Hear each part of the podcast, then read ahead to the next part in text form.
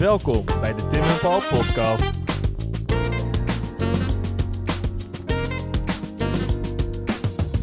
Tim en Paul zien door de gentrificatie de stad niet meer. Hoe komen we ook nog aan een huis en hoe moet dat met de moderne stad? Via de Wieboudstraat gaan we naar de Belmer, Almere. En we gaan op zoek naar toekomstige monumentale panden. Gaan de valse authenticiteit en de donut-economie ons redden? Of gaan we ten onder aan de niet ontzienende opmars van de Agile Espresso WeWork Suurdees Yoga Studios? We spreken met dokter Tim Verlaan over het wel en wee van naoorlogs Amsterdam. En krijgen daarmee meteen wat beleggingsadvies.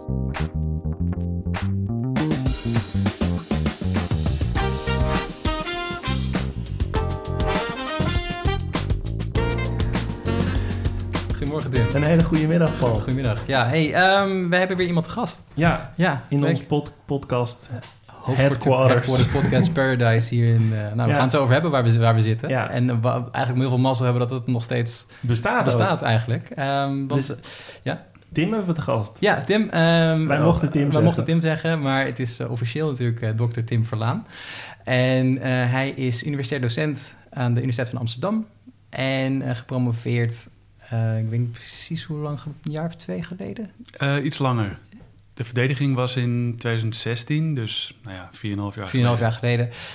over ehm, ja, eh, stedenbouw in naoorlogs West-Europa. En ehm, het leuke is, Tim, ehm, ik woonde in een plek die daar heel veel mee te maken heeft gehad. En ik woon nog steeds op een plek die heel veel te maken heeft gehad, of die heel veel te maken heeft met die naoorlogse herbouwing. Ehm, want ik woon natuurlijk gewoon lekker aan de Wieboudstraat. Ja, En dat is best wel raar dat die straat daar is en hoe dat eruit ziet vergeleken met de rest van Amsterdam, met de rest van Oost. En daar gaan we het eh, natuurlijk uitgebreid over, over hebben. Dus welkom, Tim. Dankjewel. Ja, ehm, misschien even verwarren dat er twee, Ja.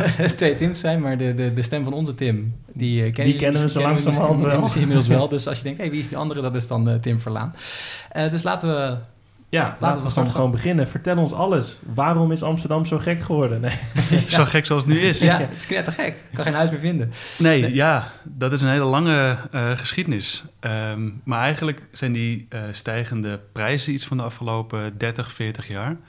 In Amsterdam... Zo ehm, lang al? Ja, ja, ja, eigenlijk wel. Want ja. je hoort toch altijd dan Ja, verhalen had, van... eh, ja, in 2015 had ik moeten kopen. En ja, dit en ook zo Ja. van... Mijn oom heeft nog een grachtenpand gekocht voor een halve ton of zo. Ja, Toch? ja, waarschijnlijk in de jaren 80. Ja. Eh, want dat was het absolute dieptepunt.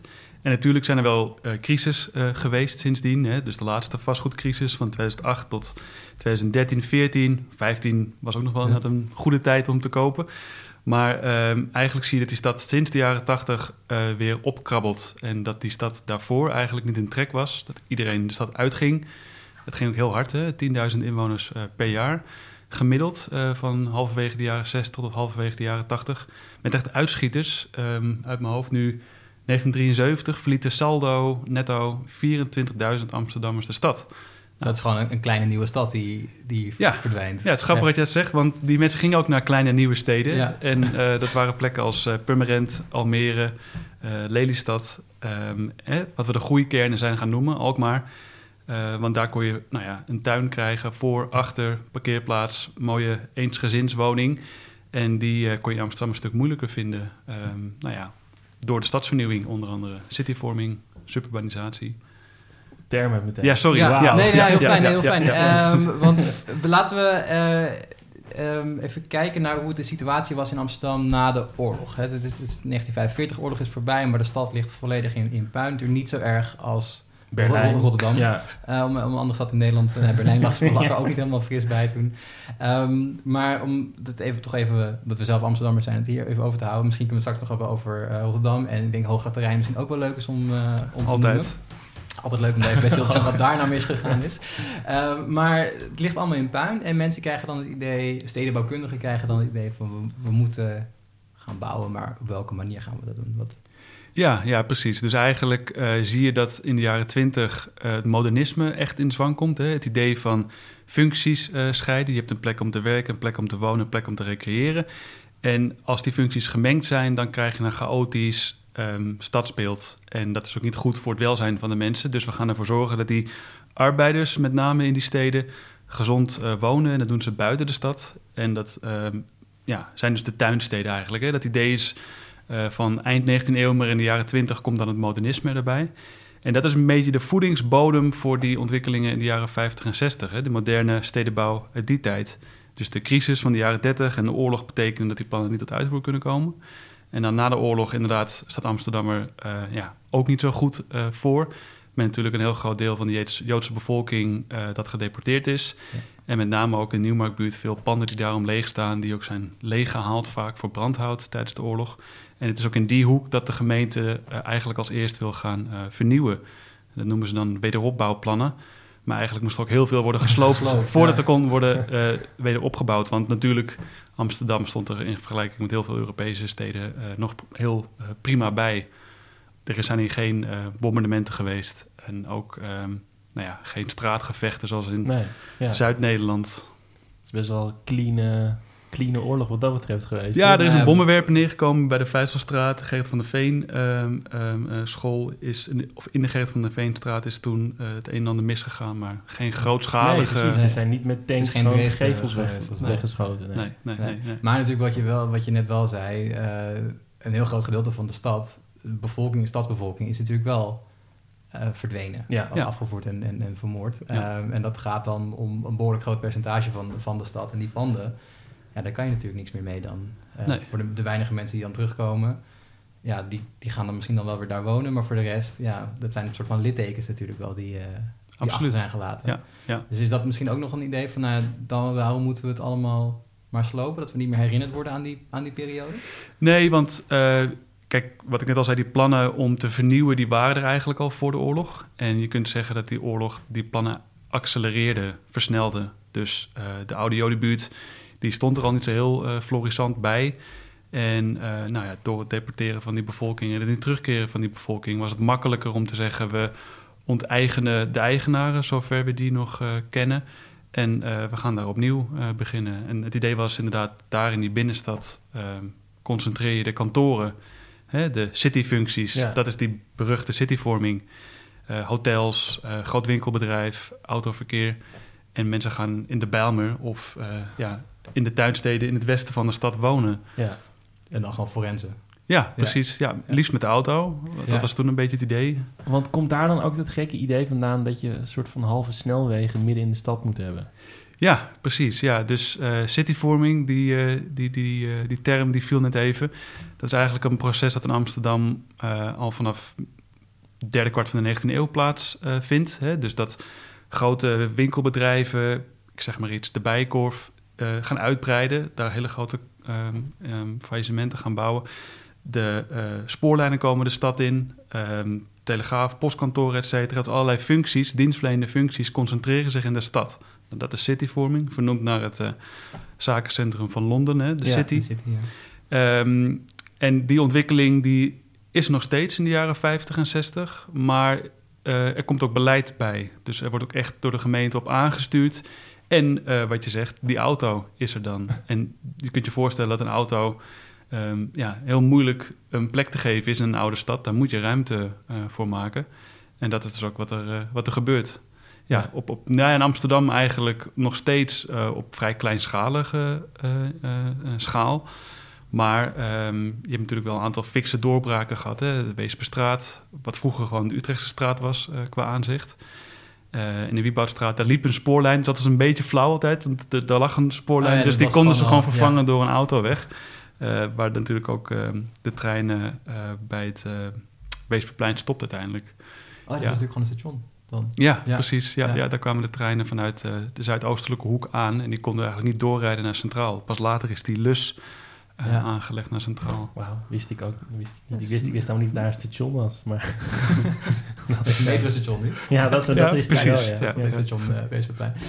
Um, dus ja, goed, er wordt heel veel gesloopt dan. En dan van, oké, okay, het idee is dat um, we wonen buiten de stad, maar we gaan binnen de stad werken en onze, onze, onze dingen doen. Maar uh, er is ook wel wat verzet tegen, toch? Dat mensen denken, ja maar hallo, dit, dit kan die allemaal tegen de grond gaan en daar kantoorpanden voor neer, ja. neerzetten. Dus, ja, gelukkig maar. maar. Ja, gelukkig wel. Want dit is, als je over de Wiebouwstraat loopt, om het nog maar een keer te doen, maar je komt dan uiteindelijk op Waterloopplein uit, dan na het Waterloopplein ziet het in één keer weer ja. anders uit. Ja. Alsof ze bijna een soort van tegenstand moment- hadden dat daar, of ja, niet krakers misschien nog, maar dat daar protesten waren, mensen met stenen van, hey, eh, Precies hier en niet verder. Ja. Ja, ja, precies. Nee, maar wat jullie zeggen is eh, heel aardig, want als je op Google Maps kijkt en zelfs als je in die eh, straten loopt, dus als je vanaf de Wieboudstraat eh, de Weesperstraat in zou gaan, via het meeste Visserplein, de Jodenbree, Sint-Antonie-Breestraat in, dan wordt het wegprofiel steeds smaller. Dus je kunt letterlijk zien waar het protest zich concentreerde. En dat was dus met name op ehm, de overgang tussen de Sint-Antonie-Bree en de Jodenbreestraat. Dus jullie hebben gelijk, hè? die krakers die komen dan op een gegeven moment in beeld. Dat is iets van de late jaren 60 in de Nieuwmarktbuurt, begin jaren 70. Maar voor die tijd waren er ook al monumentenbeschermers. Dus dat waren de wat oudere eh, heren, zoals Ja. het nu nog steeds vaak zijn, die protesten aantekenden tegen sloop. En eh, jongeren waren op zoek naar woonruimte. En eigenlijk zie je in die jaren 60 dus een soort monsterverbond ontstaan van enerzijds jongeren die gewoon Dus de sfeer, de leefbaarheid... aan, aan de linkerkant en dan de, de elite. eh, Ja, Die- ja, dat was een heel Ja. interessante eh, combinatie inderdaad. En het protest ehm, ja, begon eigenlijk met de komst van de ABN in de Vijzelstraat, hè, 1966. Provo eh, verzet zich daar ook tegen. En, Want, want ehm, nog even, waarom waren we daar tegen? Tegen de ABN? eh, omdat dat een, hele grote ingreep was, met ook een heel modernistisch eh, kantoorgebouw van eh Duinger. Duinger jullie misschien ook van de Nederlandse Bank. Hij heeft ook het Ja. AMC ontworpen, Ja. dus die bouwt grote blokkendozen, Ja. ook in de binnenstad. Maar dat is dat ding waar je nu nog steeds onder, onderdoor fietst, toch? Of niet? Ja, Dus de precies. realistische, ja, ja. Er zit nu geloof ik iets van WeWork of En Creative Spaces in. ook, ja. Ja, ja, precies. ja, dat dus, is niet, niet de mooiste plek van Nee. Amsterdam. nee. Nou ja, ik vind Ja. het fantastisch, maar smaken Is verschillen. dat Ja. beroepsdeformatie misschien? Ja, dat denk ik wel. Ja, ja nee, en ik denk ook, eh, en dat eh, zeg ik alleen tegen jullie, dat ik het gewoon leuk vind om eh, mensen een beetje tegen de haren in te strijken. dus Hoogkaterijnen vind ik ook fantastisch. Daar wil ik alles over vertellen straks. Maar Daar komen we Eh, nog op. Nee, maar ja. daar was dus... Ja. eh, eh, ja, dat werd gebouwd, de ABN. eh, en dat was, was, was rellen dan? Of dat, daar was men tegen en er was ja, protest nou ja, tegen? dat was eigenlijk het- de eerste keer dat ehm, het protest eigenlijk stadsbreed werd gedragen. Dus Ja. daarvoor waren ook wel in buurten verzet tegen vernieuwing. Maar nu eh, werd die bank echt een symbool van het eh groot kapitaal dat iets eh, zou willen in die binnenstad. En dat iets ging tegen de belangen van de binnenstadbewoners in. Provo was altijd heel erg uit op nou ja, hè, image. Dus die wilde graag dat mensen van Provo hoorden. Dus Provo was erbij betrokken. De oud-burgemeester van Amsterdam was tegen, Dailly. En dan had je die monumentenbeschermers. Dus je kunt je voorstellen dat daar alles samenkwam. Ja. En dat was het eerste moment dat de gemeente merkte... oh ja, die burgers die willen iets anders. En er wordt ook wel gezegd, die bouw van die bank toen... dat was een beetje een Pyrrhus-overwinning voor de eh, wethouder. Want dat is gelukt, maar dat is eigenlijk de laatste grote ingreep geweest... naast de metro-aanleg. Ja. Want, want wanneer was dit ongeveer? Misschien heb je het gezegd, maar... Eh, 1966. Dus Oké. dat is het moment dat ehm, die discussie over de bank ehm losbarst, ABN. Ja. Ja. ja. en hij is er gekomen. maar heel veel andere gebouwen gelukkig niet. Oké. Heb je, heb je een, even een voorbeeld dan van eh, ehm, soort van krankzinnige plannen die, die dan niet zijn doorgegaan? Wij zien natuurlijk alleen wat er wel staat. ja, heb je even? Ja, maar wat, wat is. Wat ik, ik, heb een, een artikel van jou ja. gelezen over eh, wat, bij, wat ze bij het Max Eeuwenplein en eh, Ja. bij het Leidseplein wilden, wilden gaan doen met ho- hotels bouwen en dat, Mhm. soort, dat soort werk. Ja. Gelukkig is dat ook niet helemaal van Nee. de grond gekomen. Nou, Max Euwenplein is nog steeds... Ook, dat doet mij wel een beetje aan, eh, aan als je het nu zo zegt, aan dat, aan het bankkantoor denken. Ja, maar Toch? Max Eeuwenplein vind ik een hele fascinerende plek. Omdat je daar dus ziet eh, wat er gebeurt als mensen zich eh, met zo'n plan gaan bemoeien. dus het is een compromis. En eh, de een wil er een hotel bouwen, de ontwikkelaar wil er een hotel bouwen. eh, de gemeente wil eh, publieke functies, bijvoorbeeld een debatcentrum als de Bali. Actiegroepen willen eh, cultuur en goedkope woningen. Dus dan heb je een oud gevangeniscomplex, daar worden sociale huurwoningen ingebouwd. Dan heb je een casino, dat is van de overheid. En dan heb je nog zoiets als eh, de Bali. Het is voor mij echt een van de meest eh, Amsterdamse plekken die er zijn. Omdat je dus hier ziet wat er gebeurt als Amsterdammers zich verzetten. Dan ga je 25 jaar lang met elkaar praten. En dan zit de uitkomst. Dus het is een soort van... heel mooi. Ja, toch? het is fantastisch. Ja. Nee, maar kijk, esthetisch snap ik wel dat mensen zeggen... nou ja, dit is een klein Een stuk Almere. vooral? Sorry? Het is een beetje rommelig vooral. Ja, het is een beetje... stuk Almere. Ja, het is- de quote van de dag nu al. even Ja. op terug. eh. Ja, nee, maar dat, het, eh, eh, het, is, het, is, het is heel postmodern. En dus de architectuur laat goed zien wat het soort van plan- en besluitvormingsproces eh, is geweest. Ehm, maar Max Eeuwenplein is nog best aardig. Kijk, jij vraagt naar doldrieste plannen uit die tijd. In de jaren 50 was er het plan om een groot deel van de uh, grachten eigenlijk te asfalteren. Dat was wel echt doldriest. Dat was een politiecommissaris die het voorstelde.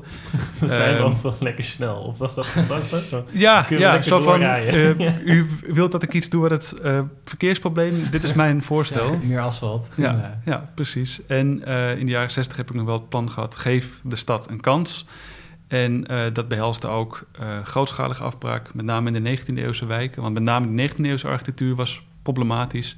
Slecht gebouwd was het idee toen... Uh, door speculanten, um, hè, veel mensen met uh, drie hoge achterwoningen. En uh, nou, dat moest eigenlijk verdwijnen. Maar die titel van het plan, Geef de stad een kans, laat ook al zien dat um, ja, het idee toen was... als je ruimte maakt voor de auto en voor het kantoor... dan gaat dat alleen maar bloeien. Ja. Dan alleen heeft, heeft de stad een kans van slagen. Ja, dat, was... ja. De, dat was van, als je die term nu zou gebruiken, dan zou je denken... het is juist andersom, dat we het autoluw moeten maken. Geef de stad even wat kans. En dan weet je de mensen die er wonen. Precies. Weg met die auto's en weg met die... Uh... Maar toch zie je nog steeds ook dat winkeliers bijvoorbeeld... moeite hebben met uh, plannen om al het autoverkeer te weren. Um, en nu je dit vertelt, moet ik altijd ook aan die bijkorf uh, file denken in de binnenstad. Dat heeft dus alles te maken met um, toeristen die hun TomTom -tom of Google instellen op Amsterdam. En dan worden ze naar de parkeergarage bij de Bijkorf geleid. Ja, Daarom heb je altijd die file daar. Um, ja. Oh, wauw. ja. nu gelukkig zijn er nu bijna geen toeristen meer in de... Nee, precies. het is nu lekker rustig in de stad. Ik heb nog een keer met rijles ingestaan in die file bij de Bijkorf. Ah, dat is wel intens, intens keer rijles. Dan. Ja. Tikt wel snel aan dan. Ja. ja. Gaan, dan gaan je uren. Zo jammer. Wow, ja. Um, je, je, noemde net dat uh, toch mensen heel... Ja, die gaan, ondanks dat de stad dan uh, nou ja, een kans moet worden gegeven... Uh, mensen gaan natuurlijk wel in protest. En gelukkig is dat zo, zo gegaan. Maar wat wij natuurlijk vaak hebben wel is van... Hoe hebben ze in hemelsnaam kunnen bedenken? Dat, mm -hmm. dat je mhm. de grachtengordel wil... Hey, ik kan me nog... Uit een soort pragmatischheid kan ik me nog voorstellen... Oké, okay, die, die gebouwen op de in de oude Jodenbuurt, mhm. prima, die staan op instorten, daar kan je eigenlijk niets meer mee. En laten we inderdaad daar gewoon wat mee gaan doen. Maar om nou perfect mooie grachtenplannen weg, weg te gaan gooien om daar een asfalt te... Eh, ja, om daar gewoon even, even een half, half snelweg à la Wieboudstraat doorheen te ja, trekken. Dat is toch een beetje... Ja. ja. Maar dat waren de extreme en eigenlijk was de consensus uh, vanaf het begin van die plannen al... Die grachtengordel die is de moeite waard. Dus de 17e eeuw vinden we heel bijzonder om te bewaren. De middeleeuwen ook. Alles wat er nog van over is in Amsterdam moet worden bewaard. Maar het is die 19e eeuwse architectuur en daarnaast nog hè, de krotten die je dan had in de Nieuwmarktbuurt, die kunnen worden gesloopt. Maar er is niemand geweest die heeft gezegd, we slopen de hele grachtengordel. Het idee was uh, misschien om een paar grachten te dempen. En dan had je alsnog die grachtenpanden aan weerszijden van ja. die vierbaanse autoweg. ja. dat is een mooi, mooi uitzicht dan natuurlijk, als je daar doorheen ja. rijdt. Ja. Of je auto niet eens uit om mooie dingetjes te, nee. te kunnen zien. Nee. En uh, je, noemde het net, je noemde het net even al, als, als, ik hoop als, als grapje natuurlijk. Uh, want ik ben uh, enorm geraakt door die opmerking. Um, dat je, deed ik het om. Mensen gaan, mensen gaan um, de stad uit. Mm -hmm. En het 24.000 in dat ene jaar. En voor de rest gemiddeld rond 10.000 mensen ja. de stad uitgaan. Er blijft weinig van, van over dan hier. Maar die komen terecht in ja, het prachtige Almere. Ja. En um, dat is denk ik een, een, een stad die een imago heeft waar je ja, toch soms een beetje achter je oren moet krabben als je dat leest. Nu, ik kom er zelf vandaan en voor mhm. mij was zeg maar de, de realiteit van daar wonen of daar opgroeien heel anders dan wat mensen ervan uh, van vinden natuurlijk. Maar dat heeft, ja, heb jij een idee waar dat, dat soort dingen vandaan komen? Van, waarom heeft een bepaalde een stad, zeker een nieuwbouwstad, in principe altijd de schijn tegen in Nederland? Mm -hmm. Ja, nou ja, kijk, Almere um, is natuurlijk ontwikkeld eigenlijk voor met name middenklasse gezinnen die uit Amsterdam wegtrokken. Hè? Want je ziet dat de middenklasse en dan met name gezinnen de stad uitgaan in de jaren 70. En daar komen dan uh, jongere uh, mensen van jullie leeftijd, iets jonger misschien, uh, voor terug. En Almere um, ja, heeft ook een deel natuurlijk, hè, Almere Haven, het oudste deel dat heel erg op Amsterdam lijkt. En als je daar rondloopt, dan heb je ook het idee... hier is heel veel aandacht aan besteed, hier is over nagedacht. Dan geef je die oude Amsterdammers ook weer een thuisgevoel... als ze daar komen te wonen. Maar de reden dat mensen nieuwe architectuur lelijk vinden... Um, ja, kijk, toen uh, de pijp werd gebouwd, uh, dachten mensen ook... dit is niet zo best eigenlijk. Um, elke architectuur eh, kan mooi worden gevonden. En elke architectuur heeft tijd nodig om mooi te worden gevonden. Maar belangrijker is, denk ik, of iets mooi of lelijk is, ehm, voldoet het aan een behoefte. Ja. Dus eh, kunnen mensen hier tegen een betaalbare prijs eh, wonen? En dat kon eh, in Almere. Er is toen echt gebouwd eh, naar behoefte. En dat is denk ik een veel belangrijker criterium om te onderzoeken of iets eh, slaagt ja. dan esthetiek. Ja. Dat wordt toch gewoon een heel vl- oppervlakkige Ja, er discussie. een- was, was- ja, enorm. Eh, er was een, eh een, een week nog vrij goed. Het was een Volkskrant-artikel die een aantal jaar geleden... die hadden een verkiezing gedaan over wat de lelijkste stad van Europa is. En dan heb je dus ook, ja, met alle respect naar onze, onze Belgische luisteraars, maar Charleroi stond daar ook op. En Almere was nummer één. Dat was de lelijkste stad van, van Europa, volgens de lezers van de Volkskrant. Ja, En dan denk je toch, ja, dat, dat, dat, dat klopt gewoon. Weet je, dat klopt gewoon niet. En ehm, wat je inderdaad zegt, ja, architectuur kan je mooi of lelijk vinden, maar er, er zit dan toch een bepaald ja, imago aan. En misschien ook het verschil van wat, wat mensen bedenken op de tekentaal van de realiteit is van wat daar... eh, En je moet het in de tijd zien natuurlijk. Ja, Van, ja. Dit is ontworpen in een tijd dat we hier ook eh, de Wieboudstraat aangelegd Ja, hebben. precies. En ik denk het probleem van Almere is ook dat het niet echt ehm, rust heeft gekregen, tijd heeft gekregen om eh, te worden zoals het bedoeld was. Net als de Bijlmermeer, die we ook al na twintig jaar eh, gingen afbreken, zie je dat Almere eh, de afgelopen 10, 20 jaar ehm, stad wilde gaan spelen met een heel nieuw stadshart ontworpen Mhm. door een beroemde architect natuurlijk, Rem Koolhaas. Terwijl eh, de meeste mensen in Almere wonen, ik weet niet of het voor je ouders eh, geldt, eh, die zijn daar vooral komen wonen omdat ze rust en groen en die zijn wilden. komen wonen omdat twee kinderen en een tuin en veilig op straat kunnen spelen zonder dat, dat je een junkie in je nek hebt. En dat soort Ja. jaren tachtig Amsterdam ja, precies. Ja, poep op de stoep, hè, Ja, in de bunk. dingen. Ja, sigarenboer die elke Ja. week wordt overvallen en zo. Dus dan ga je toch liever daar wonen. ja, ja. Ja. Nou ja, kijk, en, en ik denk dus dat als dat ideaal meer was omarmd, ook bij de vernieuwing, dan ehm, had die stad vanzelf een beter imago eh, gekregen. Maar ehm, het heeft ook te maken, denk ik, en dit zeg ik dan over die eh, Volkskrant. Oh nee, het is geen journalist, hè? Het was een publieke opinie-achtig iets. Ja, Jammer. wel, ja. Nee, want ik ook wel vaak denk bij die journalisten, ja, jullie wonen allemaal netjes binnen de ring hier in Amsterdam. en jullie zijn allemaal verliefd op die mooie stad.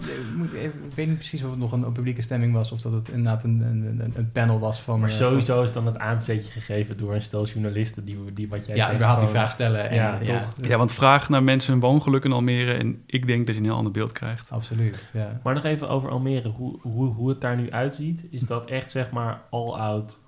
Wat is het? Jaren 60, 70 modernisme stadsplanning? Of, of zijn ze daar ook tegen een soort van grens van het mogelijke aan, aangelopen? Ja, nee, het is goed dat je dat vraagt, want Almere was juist een eh, reactie op het modernisme. Dus het was eh, juist een, een, een, een stad waarin eh, afscheid werd genomen eigenlijk van die hoogbouw van de Bijlmer. Dus het idee was, dat werkt niet. En eh, daarom gaan we nu eensgezinswoningen bouwen, laagbouw. En ehm, natuurlijk is er wel nog het idee van functiescheiding. Hè? Het is een plek waar mensen vooral zullen wonen. Maar qua vormentaal is het niet meer die flats in het groen, maar eigenlijk eensgezinswoningen. Straatjes. Ja. Precies, het is eigenlijk het Nederlandse antwoord op het Amerikaanse ehm, suburbia. Ja. Ehm, maar dan een soort van hele geconcentreerde vorm. Dus Almere is een, is een reactie op de plannen uit de jaren 50 en 60. En Almere is niet alleen maar rijtjeswoningen, dat weet jij ook Mhm. als eh eh, oud-bewoner. Het heeft heel veel verschillende identiteiten. Er zijn zelfs complete buurten uit Amsterdam eh, naar Almere verhuisd in één keer. En ik kan het niet bevestigen, maar ik heb het eens gehoord dat je in sommige buurten nog bepaalde Amsterdamse dialecten kunt herkennen. Dus dat een hele kinkerbuurt naar een deel van Almere Haven is verplaatst. Almere Haven is natuurlijk een heel schattig, pittoresk eh, Ja. stadsgezicht. Terwijl Terwijl een er mooi ook- authentiek havenplaatje Ja. is dat... eh, Ik ben er nog nooit ja, geweest. we moeten een keer een ijsje gaan halen. Dat is echt, eh, ja. ja, nee, ja. het is echt fantastisch. Ja, Almere Haven vind ik echt een heel... Nou ja, is mijn Ja, favoriete dat deel van Almere. Dat gaat de andere kant van de A6, dus daar kwam ik nooit. Dat moet ik ook even bij zeggen. Ik ben een uh, stadsjongen. Maar ja, het is... ehm, ja, wa- wat je net zegt, die, die, die, die accenten die liggen daar natuurlijk nog steeds. En wat je dan natuurlijk ook vaak gezegd wordt, en het is een hele vage uitspraak van... ja, er wonen geen Amsterdammers meer in Amsterdam. Mhm. Eh, dat slaat natuurlijk ook helemaal nergens op, want er wonen hier 800.000, was er niet meer is Amsterdammers natuurlijk. Ja. Ehm, maar het idee van, ja, die zijn allemaal de stad uitgegaan en de, de, eh, naar, nou, we hebben natuurlijk net even al Almere gehad, maar ook naar, naar Purmerend en eh Zoetermeer, wat Mhm. natuurlijk iets meer in het zuiden is. Ehm, maar het, het- het idee dat zo'n stad langzamerhand zijn authenticiteit misschien kwijt is geraakt, dat is natuurlijk ook wel gaande hier, toch? In, in Amsterdam. dan. Want die mensen die, die gaan met 10.000 per jaar gaan ze weg. Ja, Ja, wat jij zegt ook over de dialecten, toch? Elke buurt had een eigen, eigen taal. Het Kattenburgs, het Wittenburgs, Ja. eh, noemen ze dat op, het Jo- Jordanees, waar je Mhm. waarschijnlijk ook weer allemaal Zeker. in elke straat een andere... Klee Lesger spreekt nog eh, echt eh, Jordanees. Ja, ja voor degene die eh, wil, willen weten hoe Kleelesger klinkt, Ja. je kan onze aflevering 2.1 luisteren met, met Amsterdam. Ja. Ehm, maar er- komt dan een soort van nieuwe laag van mensen komt erbij. En ja, ik weet niet of wij er zelf ook een beetje bij horen. Horen, zeg ik. Maar eh, bij... eh, Daar ga je. Het is het, het, het gent- het gentrification Mhm. eh, van, van de stad. En dat is natuurlijk niet alleen in Amsterdam aan de gang. Dat is volgens mij in elke grote stad eh, Ja. eh, eh, gaande. Ehm, wanneer is dat proces... Ja, eh, waar is het om, omslagpunt? Want we hebben net toch besproken dat iedereen hier weg wil eigenlijk. Ja. Gieren maak de maar banden, niet we gaan de stad uit. Maar op een gegeven moment is er, dat is denk ik wat jij bedoelt, een soort, weer van, een soort van aantrekkingskracht om wel weer naar die stad te gaan. Ja, nee, demografisch is het omslagpunt uit mijn hoofd 1986. Dus dan neemt de bevolking eh, netto eh, weer toe. Hè. Dan zie je dat die stad eh, weer opkrabbelt. Dat komt enerzijds door de bouw van grote hoeveelheden sociale huurwoningen. Jan Schever, eh, Michael van der Vlis, dat zijn wethouders die vanaf 1978, als ze aan de macht komen, echt gaan doorpakken, gaan bouwen voor de buurt. Maar anderzijds zie je ook dat eh, jongeren al aan het terugkomen waren hè, in de jaren 70. Ehm, dat waren vaak links eh, jongeren. Maar je ziet ook dat er een nieuwe soort stedelijke middenklasse ontstaat. Mensen die op een andere manier naar die stad kijken, woningen eh, gaan kopen, gaan opknappen. En in het klassieke gentrificatieproces komen altijd eerst de studenten en de kunstenaars. Dan komt de middenklasse, mensen die eh, nou, van een academisch salaris toen nog in ieder geval misschien net een eh, pand konden kopen in de Jordaan. En vervolgens komen ontwikkelaars en beleggers en die gaan de prijzen echt opdrijven. En dat begint in Amsterdam eigenlijk al in de jaren 70. Dus de Jordaan die is dan gered van de sloophamer. Er wordt gezegd, we gaan hier niet vernieuwen, maar we gaan eh, sociale huurwoningen bouwen en we behouden die oude panden. En je ziet dan dat terwijl die oude Jordanezen nou wegtrekken, nou, bijvoorbeeld Almere, die eh, jonge middenklasse die woningen gaat opknappen en die stad ook op een andere manier gaat eh, ervaren. Dus die gaan opeens uit eten, bijvoorbeeld. Dus dat zouden we ook wel willen, hè? Dat, maar dat kan nu niet. Kan jij op dit moment ook Nee. niet. Maar, Nee, precies. Maar die, maar die gaan dus op een, die zijn heel erg op consumptie eh, gericht ook. En eh, die zijn op zoek naar authenticiteit. Dus die vinden het ook leuk dat er inderdaad eh, nog mensen met een mooi dialect naast hun wonen. Maar het huis net een beetje scheef staat. Toch? Precies, Dat hoort ja. erbij. Ja, ja, ja, inderdaad. En dat zie je dus in de jaren 70 beginnen in de Jordaan. En dat spreidt zich dan niet als een olievlek, maar heel voorzichtig spreidt het zich vanaf die periode over de stad uit. En ik kan als historicus heel slecht tegen collega's bij de sociale wetenschappen, die dan doen alsof gentrificatie iets is dat pas tien jaar aan de hand is in Amsterdam. Het is echt een proces van de lange adem. Alleen er wordt nu meer beleid opgemaakt. Ehm, en toen was het nog iets van, hmm, dit is apart, wat komen die mensen hier doen? Ja. ja. ja, wie wil dit? En nou ja, is Ja, jij- gaandeweg omarmd. Jij hebt een, eh, dat vond ik wel leuk om te lezen, in een artikel dat je geschreven hebt, dus, haalde je een citaat, voor mij was het uit het Parool uit, aan. Dat uit, eh, weet je waar ik het over heb, als ik dit zo over Ja. van in de jaren zeventig, dat ze zeggen van ja, er wonen hier allemaal nieuwe mensen en ze Ja. willen graag espresso drinken. Ja, zo. Precies, ja. van, De Jordanesso. De Jordanesso. Ja, ja, Ja. dus inderdaad, dat was een koffiebar, die werd in 1964 al geopend. En eh, nou ja, daar kon die nieuwe middenstand of die nieuwe middenklasse eh, espresso gaan drinken. Dus ik denk dat die ehm, ehm, verschijnselen die we associëren met gentrificatie eh, ook historisch te traceren zijn en ook vrij constant kunnen zijn. Dus dat toen ook al consumptie een belangrijke rol speelde voor die nieuwe stedelijke middenklasse. En het is nog steeds zo. Ja.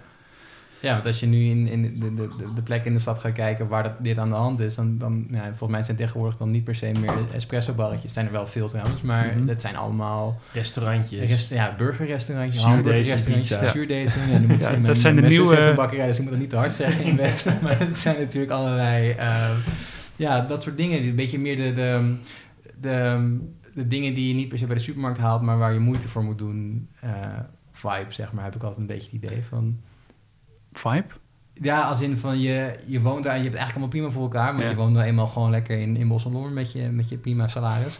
Maar je wil even lastig brood hebben of zo. Of weet je wel, Mhm. lastige koffie. Het moet allemaal net even wat, wat vervelender zijn dan gewoon... Net even organisch, net Ja, even veranderd. En dat is allemaal goed, Ja. hè? Ik bedoel, ik steun het allemaal. Dat is allemaal prima. Maar het is, het is wel iets anders dan van... oh, ik ga naar de supermarkt en ik haal daar gewoon mijn koffie. Of Ja. ik ga naar, eh, eh, weet je wel... eh, En het vraagt iets anders van, van de buurt, denk ik. Ook wat jij zegt, ze gaan ineens uit eten. Mhm. Dat betekent dat er in een straal van weet ik veel wat, hoe, hoe ver je wil lopen of fietsen daarvoor, dan moeten die dingen daar komen. En Ja. dat, dat, dat zegt ook iets over de buurt, toch? En- Ja, precies. En dat leidt dus ook niet direct tot verdrijving van oudere winkeliers. Maar ja, het is natuurlijk een wisselwerking. Dus als er meer mensen komen die eh, moeilijk brood willen, dan komt er eh, Een moeilijk meer brood- moeilijk brood in een eh, open markteconomie zoals de Nederlandse. Ja. Ehm, ja, Het is een beetje, het is lastig om, om, om een historicus de toekomst te vragen, maar en toch doen. toch Ja. ga ik het doen. Ja. Waar stopt dit? Want wat je net zegt... bij corona. ja, denk je serieus? Nee, nee, nee, nee. Ik denk dat Amsterdam, net als heel veel andere steden, ehm, hier bovenop komt. Maar ik denk wel dat Amsterdam, ehm, zeker nu ook tijdens corona, laat zien dat het een eh, stad is met een enorme tweedeling. Dus je hebt mensen zoals eh, wij, die prima kunnen thuiswerken, denk ik dan. Eh. En je hebt natuurlijk mensen die nog steeds voedsel moeten bezorgen, die moeten schoonmaken, die de straten moeten veilig houden. En die staan echt in de, in de frontlinie. En dat zijn Ja. ook weer de mensen die dan eigenlijk hier een heel moeilijke woning Ja. kunnen vinden. Dat is natuurlijk een beetje cru. Maar als het gaat over corona en de stad en waar die gentrificatie ophoudt. Wat ik wel denk en waar ik op hoop, is dus dat ehm, door corona mensen vaker thuiswerken. Wat ik absoluut geen eh, prettig idee vind. Dat is denk ik niet goed voor ons welzijn. Zeker niet voor mensen met kinderen. Maar wat ik wel denk is dat hierdoor eh, opnieuw heel veel kantoorruimte komt leeg te staan. En dat die misschien kan worden omgebouwd naar eh, Ja. woningen. Waarschijnlijk geen goedkope woningen, maar Van die hippe Ja. lofts. ja, dat precies. Met wat, wat er aan de hand is met die oude, oude havenpanden. ehm, Ja. natuurlijk in, in, in, wat je ook in Hamburg zit, maar natuurlijk ook hier, dat er gewoon eh, die oude graanopslagplaatsen en zo. Dat zijn natuurlijk ook allemaal prachtige antropodokken en zo. Het zijn natuurlijk allemaal prachtige woningen geworden. Ja, Zoals Ja. dat weer zou, eh, zou Ja. gebeuren. hè. ja. Ja, maar ja, maar weet je, die vraag van mij is, is, is misschien een beetje flauw, maar ik stel hem bewust natuurlijk. Omdat ik het idee heb dat in de jaren 70, 80 was het gewoon vet. En daar kon je nog wel een beetje hè, een moeilijk huis kopen en gek verbouwen zelf. Mhm. Eh, je zei net in het voorgesprek toch, of ik weet niet of we dat al opnamen, maar in 2015 dat je toen echt een crisis had, een woningcrisis. En nu is het toch eigenlijk gewoon zo overspannen en er is geen ruimte of zo. En Ja. het, het zit, Ja, maar we hebben het nu eigenlijk over eh, gentrificatie als een soort van natuurkracht. Maar het is natuurlijk politiek. Ja. Die zijn keuzes gemaakt. En eh, dat is het probleem. Het is ook geen eh, simpel spel van vraag en aanbod. Ehm, het gaat erom dat de overheid, een bepaalde politieke partij vooral, met name heeft ingezet op eigen woningbezit en allerlei subsidies heeft toegekend aan mensen om woningen te kunnen kopen. Hypotheekrenteaftrek is natuurlijk gewoon net zo goed subsidie als een sociale huurwoning Ja. eh, financieren. En eh, dat beleid, eh, dat is het probleem. Dus het is niet zozeer dat iedereen maar naar Amsterdam wil. Het is de gemeente die, eh, niet de gemeente, sorry, het is Den Haag die van alles wil met Amsterdam of met steden in het algemeen en woningprijzen, waardoor het heel moeilijk is om een woning hier te vinden. Dus ehm, ja, je kunt het niet toeschrijven aan een soort van eh, natuurkracht. Dit gewoon, ja, dit, dit Ja. komt eraan, dit gaat sowieso gebeuren. Precies. Kijk, en dat was is gemaakt, dan... In de jaren 70 een andere politieke wind en, en eh, ook minder draagkrachtige in de stad. Hè. Dus dat is wel een soort van vraag en aanbod die op elkaar reageren. Dus die stad is een magneet geworden eh, en dat wordt aangemoedigd voor eh, ja, jonge, theoretisch opgeleide mensen. ja. Die hebben vaak meer te besteden. Dat wordt gestimuleerd, maar je kunt er ook tegen ingaan. Je kunt ook zeggen, we bouwen dus toch voor minder draagkrachtigen. En in de jaren 70 was het probleem, we hebben heel veel mensen die het niet zo breed hebben en daar gaan we voor bouwen. Maar dat was ook een, een keuze. En eh, nou, die woningen uit die tijd, die staan er nog eh, voor een groot deel, gelukkig. Met ook nog vaak mensen die het eh, niet zo breed hebben. Maar dat is denk ik ook wat Amsterdam een hele leuke, unieke stad maakt wereldwijd. Dat we zo'n toch wel redelijk gemengd bevolkingsbestand hebben. Dat mensen op verschillende plekken in de stad wonen en dat het geen ghetto's heeft. Ik ben laatst een keer, twee jaar geleden alweer, met een Amerikaanse professor door de Bijlmer gefietst. En ehm, ik zei dus ook, dit is wat eh, sommige Nederlanders als een ghetto beschouwen. Nou, je kunt je voorstellen dat een Amerikaan die heel hard in je gezicht uitlacht als je zegt, dit is een zogenaamde probleemwijk. ja. Wij kennen geen ghetto's en dat komt omdat we zo hebben ingezet op eh, betaalbare woningen eh, bouwen. En dat is eigenlijk de afgelopen 10, 15 jaar natuurlijk een beetje in de klad gekomen. ja. Dus- Ja. Maar Er komen verkiezingen aan, hè, dus daar Ja. kunnen we... Ja, nou Maar- ja, het ziet er niet best uit. Hij ligt erin voor welke... Ehm, het, eh, het, het woord is nu gevallen de Belmer. Die hebben we net nog in de historische bespiegeling een beetje overgeslagen. Ja. Wanneer is dat idee bedacht? Van we gaan gewoon buiten de stad een hele grote wijk bouwen. Je zei het al een beetje wonen in het groen. Mhm. Ehm, heel hoog. dat is van, Ja.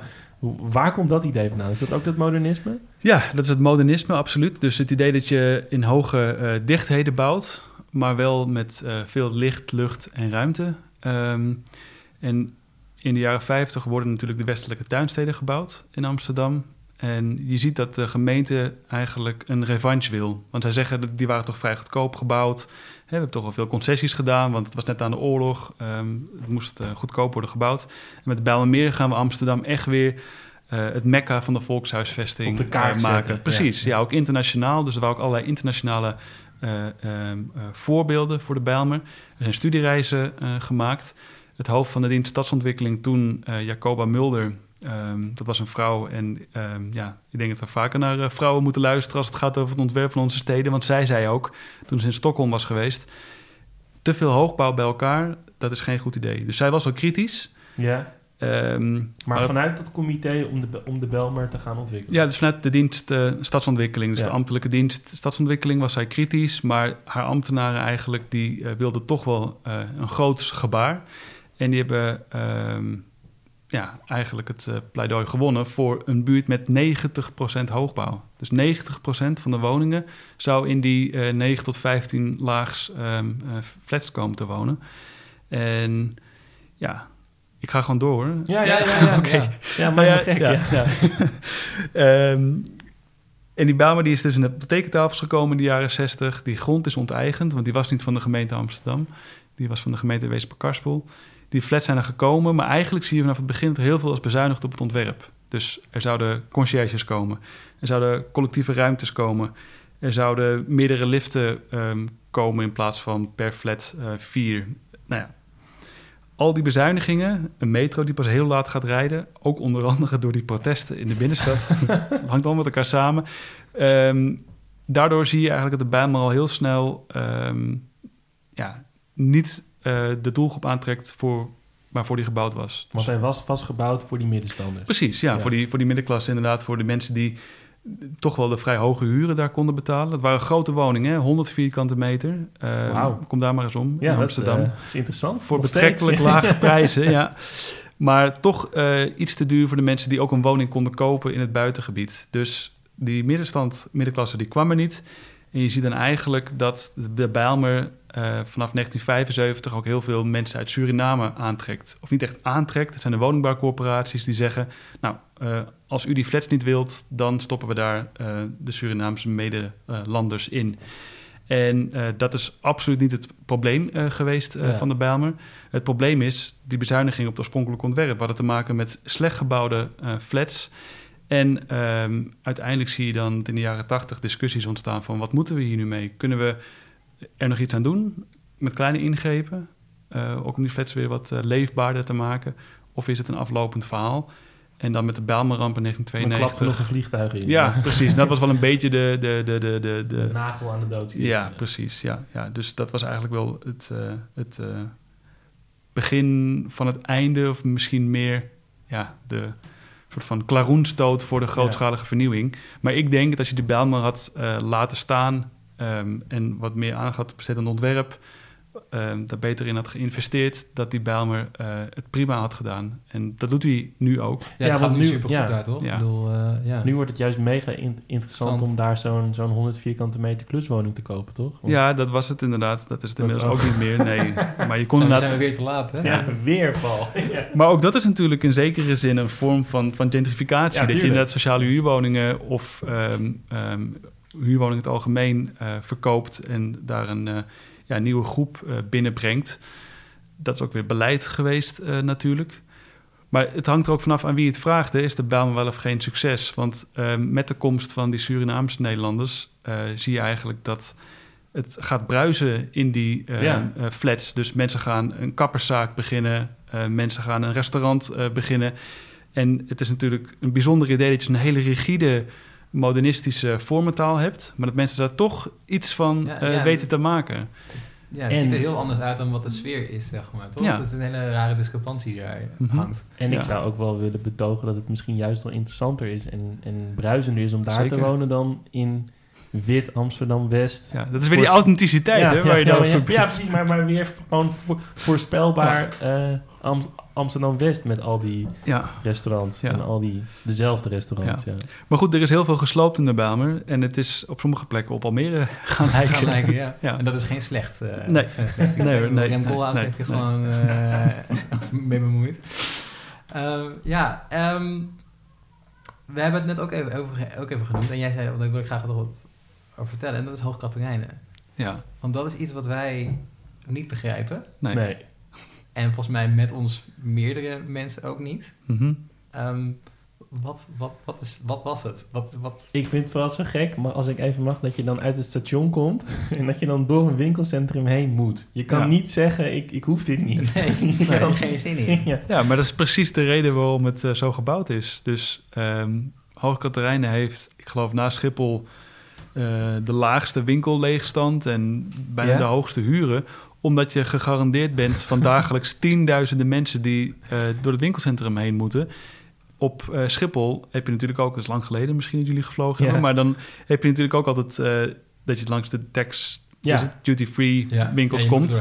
Waar Precies. alles vreselijk duur is Ja, ook. nou ja, ja. exit through the gift shop. Ja. En dat was bij Hoogkaterijn ook het idee. Dus je hebt dagelijks tienduizenden potentiële consumenten. En eh, ja, ik vergelijk dat met een soort ruimteschip dat daar eh, geland is in de jaren zestig en nooit meer is weggegaan.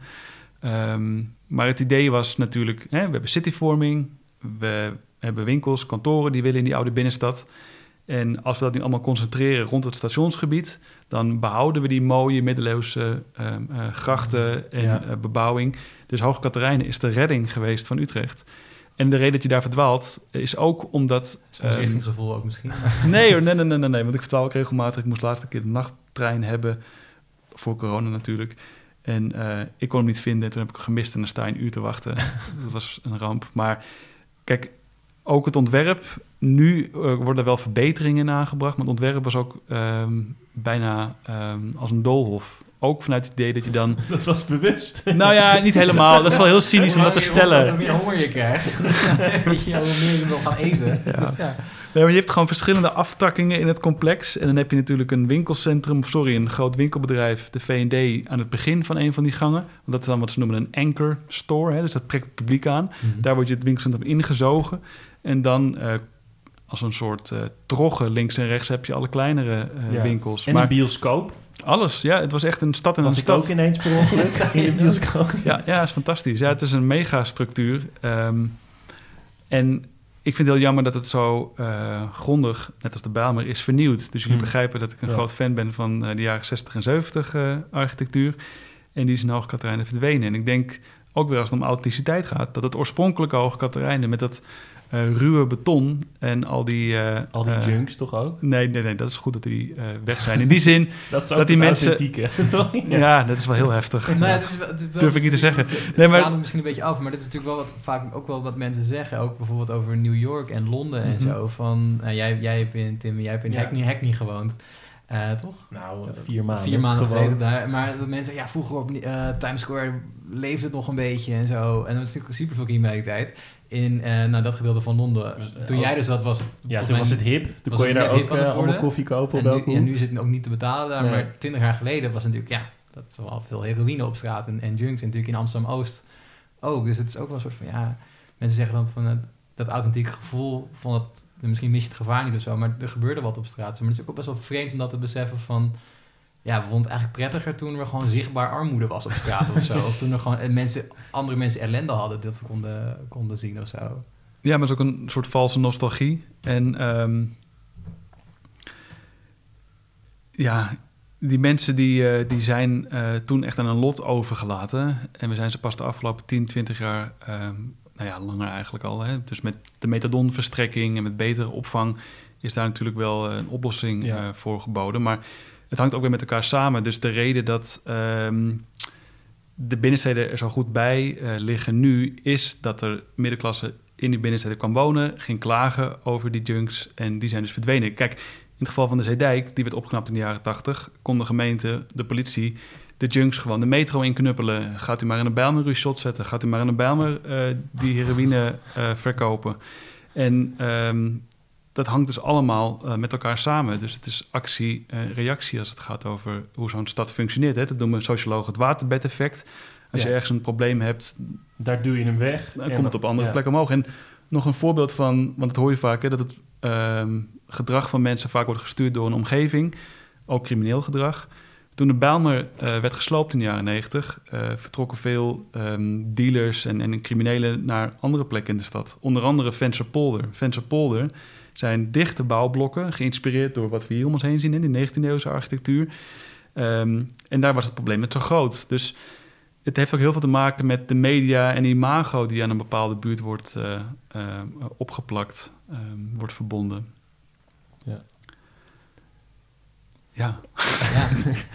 ik weet niet punt ik wilde maken. maar- Nou, het is gewoon, ja, de, de- die- wat je zegt, de, de valse nostalgie misschien Ja. die, er, dan, eh, die er dan, dan insteekt. En hoeveel, hoeveel PR belangrijk, of hoe PR belangrijk is eigenlijk bij ook het beeld van een, van een stad of je er graag wil wonen. Of, Ja, dat eh, is nu in deze tijd heel belangrijk natuurlijk. En dat is ook iets dat Amsterdam in de jaren 70 eh, ontdekte. Dus city marketing eh, is eigenlijk geleerd van eh, New York. Hè? I Love New York, ook een stad die er in de jaren Ja. 70 heel slecht voor stond. En toen is Amsterdam ook begonnen met het aantrekken van eh, toeristen. Dus ook dat, hè, Het is dat, ook een beetje uit de hand gelopen. ja, precies. Ja, ook uit de hand gelopen. Maar ook daar zit natuurlijk weer beleid achter. Er zijn keuzes Ja. gemaakt. En nu lijkt het vaak alsof het een soort natuurkracht is, die toeristen die op ons afkomen. Maar ja, Ja, maar het is, het is bewust om Muiderslot Amsterdam Castle te gaan noemen en Zandvoort Amsterdam Beach. En, Precies, eh, ja. dat de, Vrie- de Friese meren zijn eh, Lakes of Amsterdam geworden inmiddels. ja, het hele land wordt gekoloniseerd. Ja, natuurlijk eh, vrij idioot. Voor de mensen, tenminste de mensen die Nederland een beetje kennen, is het natuurlijk vrij idioot als je dat gaat roepen tegen andere Ja, mensen. want was het nou Limburg, Amsterdam Hills? Of was dat niet echt? Wat? Hoe? nee, dat is een grapje. Amsterdam Hills, ja. Ja. Ik, heb, ik heb nog wel één vraag. Ja, ik, Wat- ik heb er ook nog één, maar jij, mag, jij mag eerst. Gelukkig. Nee, ehm, altijd als je nu op station Nieuwmarkt bent met, voor de metro... Mhm. dan zie je een soort van kunstwerken in de muur en zo... van de stakingen of de, de rellen en Ja. de krakers. Kan jij mij uitleggen wat er nou eigenlijk gebeurd is rond die Nieuwmarkt? Want ik begrijp het nog steeds niet helemaal. Nee, eh, nou ja, kijk. ehm, eigenlijk zie je vanaf eind jaren 60 eh, verzet tegen de eh, komst van de metro en een vierbaans autoweg. Dus het idee was, we leggen eigenlijk de Jode Breestraat ehm, als een vierbaans autoweg dwars door de Nieuwmarktbuurt naar het Centraal Station. Daar kwam verzet tegen. Dat verzet dat heeft uiteindelijk ertoe geleid dat een pand op de monumentenlijst kwam te staan, het Huis de Pinto. En daardoor kon die vierbaans autoweg er niet meer komen. Tegelijkertijd had je die krakers die inderdaad woningen gingen eh, bezetten. En ehm, die wilden inderdaad ehm, sociale huurwoningen in de buurt. Die zijn er ook gekomen. Dus in de Nieuwmarktbuurt heb je een heel groot eh, contingent eigenlijk sociale huurwoningen. En ehm, dat verzet was er begin jaren 70. Maar jij vraagt naar die Ja. metro-kunst. nou, eh, bij het verzet hadden zich ook heel veel kunstenaars aangesloten. En eigenlijk als een soort eh, doekje voor het bloeden bood de gemeente dan aan aan verschillende eh, buurten rond de metrostations om eh, iets te verzinnen voor de aankleding van het station. Dus Wieboudstraat bijvoorbeeld heb je die hele grote letters in de Ja. muren zitten. Dat kwam omdat daar Trouw, Parool, Volkskrant een kantoor hadden. Dus die letters, dat zijn de fonts, de lettertypes Van van de kranten. kranten. In het geval van de Nieuwmarkt zeiden die ja, toch wel meer activistische kunstenaars... eh, wij willen helemaal niet eh, eh, dat wij geld krijgen van de gemeente ja. om hier iets te doen aan de publieke ruimte. En toen waren ze toch uiteindelijk bang dat er een anonieme kunstenaar die niks met de buurt te maken had, iets zou ontwerpen. En toen zeiden ze: Oké, dan doen we iets.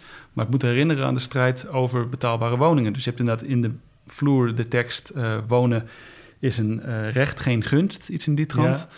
Je hebt inderdaad de slopersbal die daar hangt, die Ja. herinnert aan het verzet.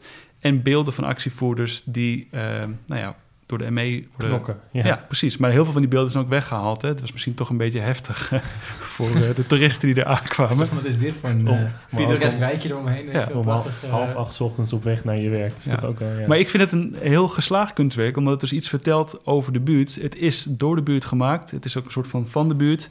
En eh, jij vraagt nu ook van, ja, wat, Ja. Wat, wat zie ik daar? ja. En zo, dat moet kunst En het, doen, het prikkelt ik. wel meer dan die letters bij de Ja, ja, toch? dat moet je dus echt weten Ja. nu, want die kantoren zitten daar niet meer van die Nee. kranten. Nee.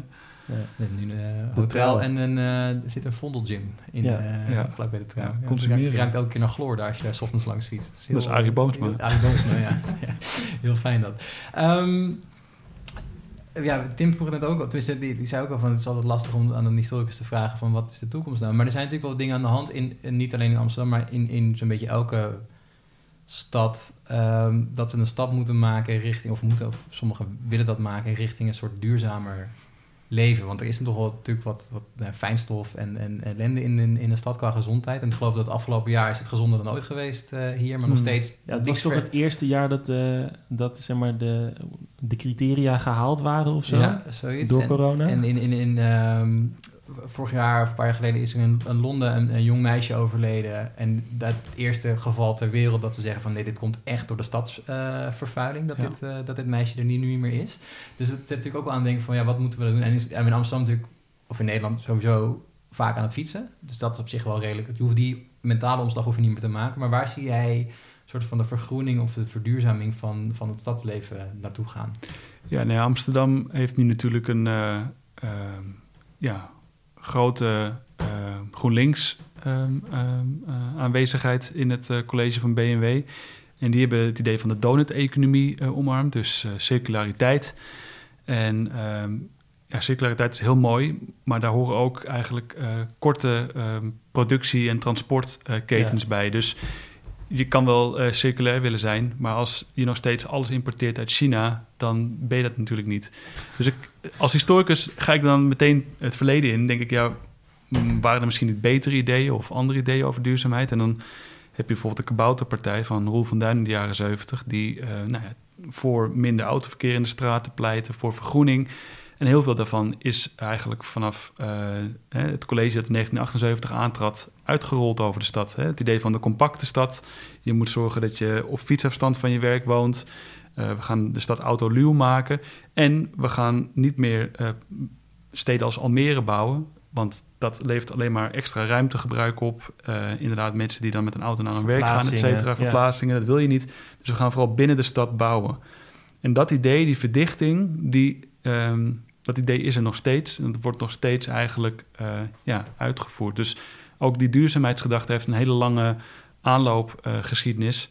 En ik denk dat Amsterdam um, ja, um, redelijk bezig is uh, met verduurzamen, toch wel.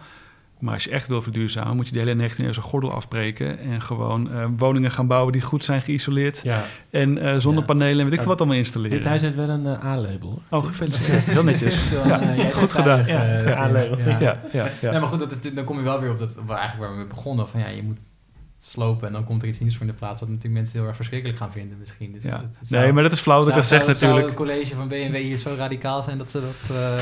Nou ja, ze doen wel radicale voorstellen met bijvoorbeeld uh, hè, nu weer het voorstellen van een knip in de Weesperstraat, waardoor er geen verkeer meer uh, die binnenstad inkomt. Hè. Dus waar we het net over hadden, die verkeersaders in de binnenstad, die moeten zoveel mogelijk worden afgesloten.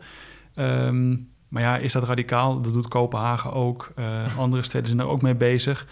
Dus ik denk dat Amsterdam wat dat betreft nog veel duurzamer kan. Maar het heeft ook een waterbedeffect, denk ik. Want dan zal je toch bepaalde industrieën uh, naar buiten Amsterdam gaan verplaatsen. Dan zit Zandam straks met uh, extra uitstoot bijvoorbeeld. Hè. Ze willen het havengebied natuurlijk helemaal opnieuw ontwikkelen. Al die industrieën die daar gevestigd zijn. En ik denk ook dat je, um, het kan ook duurzaam, maar ook maakindustrie moet houden in zo'n stad. Een stad kan niet alleen maar voor theoretisch opgeleide mensen zijn die de hele dag achter een laptop zitten. Je moet zorgen dat ook mensen die uh, dingen met hun handen maken. Echt dingen doen. Zeg. Ja, ja, precies. Ja, ja. Dat, dat, dat, en, echt werk hebben. Ja, ja nee, en de, de, focus heeft heel erg gelegen op mensen die met hun hoofd bezig waren de afgelopen 30, uh, 40 jaar. En uh, we moeten ook nadenken over mensen die dingen met hun handen maken. En daar werkgelegenheid voor creëren. En met die duurzaamheidsplannen ben ik bang dat je dus toch ook weer heel veel industrie afstoot. En het westelijke havengebied bijvoorbeeld tot een woongebied verklaart. Terwijl daar nu heel veel bedrijvigheid ja, wat daar heel, heel space is, is uh, dat daar nog één uh, scheepsreparatiebedrijf is. En die zit dus op, op een stukje van de voormalige NDSM-werf. En die mensen hebben het drukker dan ooit. Er staan echt, weet je, er liggen schepen gewoon in de rij om daar gerepareerd of omgebouwd te worden. Maar dat is dus echt ook geallokeerd om omgebouwd te worden tot woonwijk. Ja. En via mijn werk... Ah, sprak Damen ik- natuurlijk. Ja, Ja, ja. ja, precies. Ja, Damen Shiplock. ja, en ik eh, spreek via mijn werk nog wel eens eh, wat mensen daar. En die zeggen ook van ja, het is heel raar, want er liggen hier droogdokken waar die schepen in kunnen. En we kunnen niet weg of zo. Nee. Weet je wel? Dan zouden we met drijvende droogdokken moeten gaan werken, maar die kunnen nooit zo groot zijn als die we nu hebben. Dus die zeeschepen kunnen we dan wel vergeten, maar het is die hartstikke druk en we verdienen gewoon hartstikke veel geld ook nu. Ja. Hele rare situatie. Ja, maar toch zal uiteindelijk eh, woningbouw daar eh, lucratiever zijn. Ja, En, en de markt heeft het toch eh, ja, doorgaans voor het zeggen Ja. eh, in deze stad, in deze tijd. Ja. ja, maar het is wat jij zegt. Het is heel gek dat we dan ook zo focussen op dan echt theoretische dingen en veel minder in maak en met je handen werken. Terwijl het ook economisch gezien niet eens dan nodig is om het niet in de stad te hebben. Nee, en ik denk ook gewoon dat zelfvoorzienendheid, iets meer eh eh, autarkisch eh, eh, opereren in economisch opzicht helemaal niet zo'n slecht idee is. eh, voor het milieu, voor eh, banen. Ehm, ja, is misschien een van de hele weinige dingen die Trump dan eh, in ieder geval eh, goed wilde doen, maar niet gedaan heeft, namelijk die banen in eh, Amerika houden. Ja, En niet voor het allerlaagste bedrag ergens in China een ding laten maken, maar misschien gewoon hier met eventueel staatssteun. ja. Ja, voor een historicus zijn het allemaal eh, Koffie kijken. natuurlijk. speculatieve uitspraken. Ik hoop dat de luisteraars dat niet erg vinden. Nee, dat vinden ze vast niet erg. Nee. Anders vinden wij het niet erg. Nee. Dan gaat het uiteindelijk ook. Precies. Ehm, dan ehm, Moeten we weer op de tijd gaan moeten we op de tijd gaan letten. Maar ja, jij hebt uh, stropdas om en jij moet straks naar een buluitreiking. Ja. Ehm, ik wil het toch nog even met je hebben. Ik weet niet of je hier antwoord op wil geven. Ehm, want het is een politieke vraag. Ah. wat, eh, wat vind je van het Je idee het lekkerst voor het laatst om, bewaard.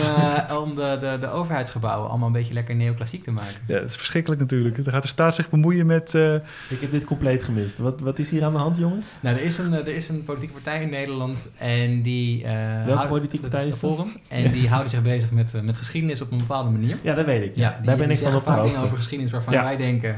Oh ja, dus kan je dat ook zeggen. En eh, die kwamen met het idee om de, de overheidsgebouwen die nu vanaf nu worden gebouwd... eh corrigeer me vooral als ik het eh, niet goed zeg hoor...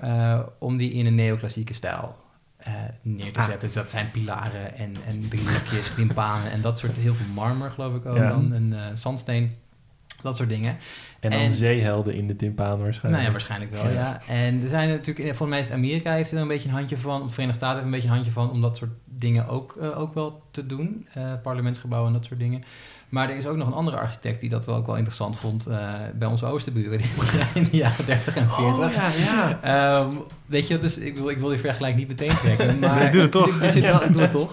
Eh, er zit toch wel, wat is dan toch die neiging van, eh, nou je zegt dat de staat met, met architectuur gaan bemoeien, maar waarom zouden mensen dat willen? Dat je, dat je overheidsgebouwen moeten er, moeten er zo en zo uitzien. Ja, nou ja, kijk, Forum heeft dit eh, overgenomen van de regering Trump eigenlijk. Dus die hebben een decreet uitgevaardigd dat gebouwen weer mooi moeten zijn. eh, wat Ja. het ook mag Dat is betekenen. voor de rest niet te subjectief. Nee, maar inderdaad, dat zijn dan vooral neoclassieke eh, architectuurstijlen. En je merkt bij eh, Forum ook wel dat zij zich laten inspireren door eh, de 19e eeuw en een soort eh, groots eh, verleden dat Nederland gekend zou hebben. En eh, in die 19e eeuw was die neoclassieke architectuur eigenlijk heel erg in zwang.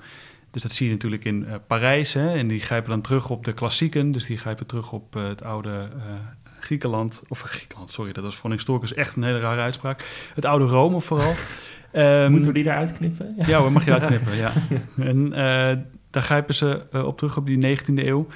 Ehm, en dat was natuurlijk een periode waarin Europa eh, superieur was in hun perspectief aan heel Ja. veel andere landen en de Ja, wereld. De grote eeuw van kolonisaties en, en nationalisme. Ja. En, ja. En, en ehm, daar wordt op teruggegrepen met die eh, architectuur eigenlijk op een soort eh, ja, roemrijk, roemrucht verleden. En kijk, ik vind het als historicus, als wetenschapper heel interessant dat een politieke partij zich met architectuur bemoeit. Dat zouden meer politieke partijen moeten doen. Het zou moeten gaan over de betaalbaarheid van woningen, maar ik vind ook dat je mag nadenken over van wat is goede architectuur. En dat het neoclassiek moet zijn, eh, dat lijkt me eh, verkeerd. En de staat moet ook echt niet eh, ehm, gaan zeggen wat je wel niet mag bouwen. Dat lijkt me heel eng als een overheid Ja. dat bepaalt. Maar ik denk wel dat je bijvoorbeeld kunt investeren in uh, architectuuropleidingen, kunt uh, nadenken over ruimtelijke ordening. We Nederland tot voor kort een ministerie van Verkeer, Ruimtelijke Ordening en Milieu. Daar is nu weer gelukkig discussie over, moet dat niet terugkrijgen. En die denken toch meer na over hoe moet dat landschap eruit. En die partij waar we het net over hadden, die is ook bijvoorbeeld tegen windmolens. En ik kan me goed voorstellen dat je beter nadenkt over waar zit je de windmolens neer, waar zitten de distributiecentra neer. Dus dat vind ik alleen maar goed. Maar dat je dan zegt, uh, overheidsgebouwen moeten in een bepaalde stijl zijn gebouwd. Ik vind het ook een beetje ironisch, omdat natuurlijk het postmodernisme uh, een antwoord op was, was op het modernisme. En het postmodernisme is het Max Eeuwenplein. Dus wil Thierry Baudet dan dat we een soort Max Eeuwenplein architectuur uh, gaan krijgen? Want dat, dat is wat je uiteindelijk dan krijgt. Het ja. kan nooit helemaal zo zijn zoals het er in de 19e eeuw uitzag. Het weet je, hij is geïnspireerd door zijn promotor, um, Roger Scruton, God hebben zijn ziel. En uh, ja, die was daar ook een groot voorstander van. Hè. Die heeft het ook vaak over lelijke en mooie architectuur. En de modernisten die uh, wilden allemaal uh, ja, geen esthetiek meer een rol laten spelen. En die zijn nou, de schuld van alles wat er mis is in onze steden. Wat natuurlijk onzin is. Die modernisten hebben ook heel veel goedkope woningen ja. gebouwd. En of je dat dan mooi of lelijk vindt. En het probleem is ook wel, vind ik, en dat is ook wel een beetje gebeurd uh, in die discussies, dat uh, er natuurlijk vaak bepaalde, bepaalde bevolkingsgroepen in die modernistische architectuur uh, woont. En die krijgen dan ook meteen het label, het, ja. label op van dit ja. werkt niet, dit is lelijk, hier hangen schotels aan, aan, de, aan, de, aan de gevels. En dat ja. is meteen al een soort van, um, ja, iets oneigens, hè? iets oikofoobs. Ja. maar wat, wat er misschien aan raakt, is dat er toch ook wel vaak het idee is dat het een bepaalde esthetische kwaliteit moet hebben... en dat dat bijdraagt aan het woongenot. Ja. Wat denk je daar dan van? Want, Onzin. Ja, dat denk ik. Ja, ja echt. Nee, maar dat is gewoon echt uh, niet waar. Ja, nee. Volgens mij is dat nooit wetenschappelijk uh, bewezen. Natuurlijk worden mensen gelukkiger van goede voorzieningen in de buurt... veel groen, genoeg woonruimte...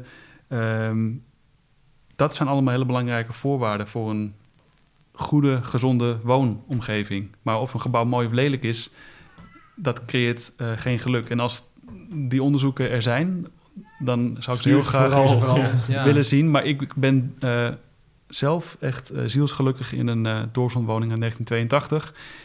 Ik denk dat de meeste architectuurhistorici hierop zullen spugen als het om esthetiek gaat. Maar ik denk over een half eeuw dat het pand een monumentenstatus heeft.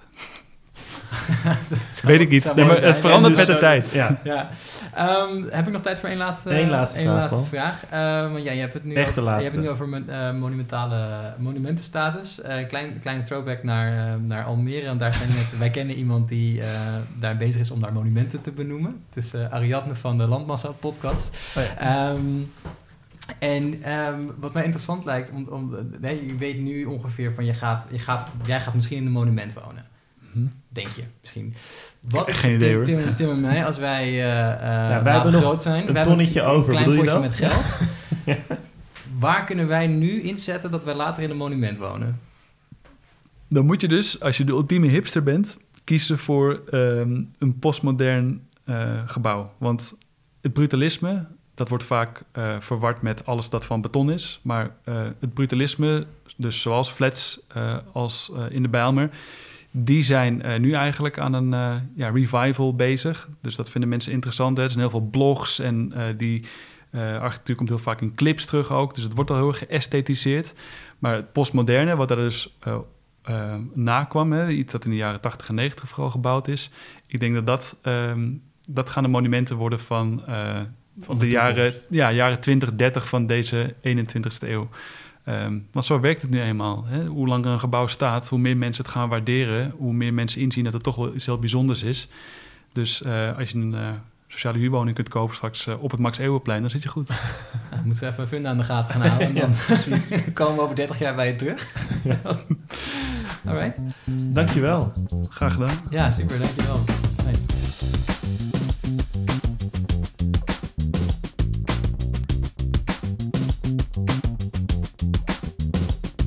Vond jij dit nou een interessant verhaal en wil je meer over geschiedenis weten? Hou dan onze Instagram in de gaten. We zouden het ook heel leuk vinden als je een recensie achterlaat. Vijf sterren, mag gewoon. En heb je nou een vet idee waar we het over kunnen hebben? Slide dan in onze DM's. Durf gewoon te vragen. Tot de volgende. Groetjes thuis.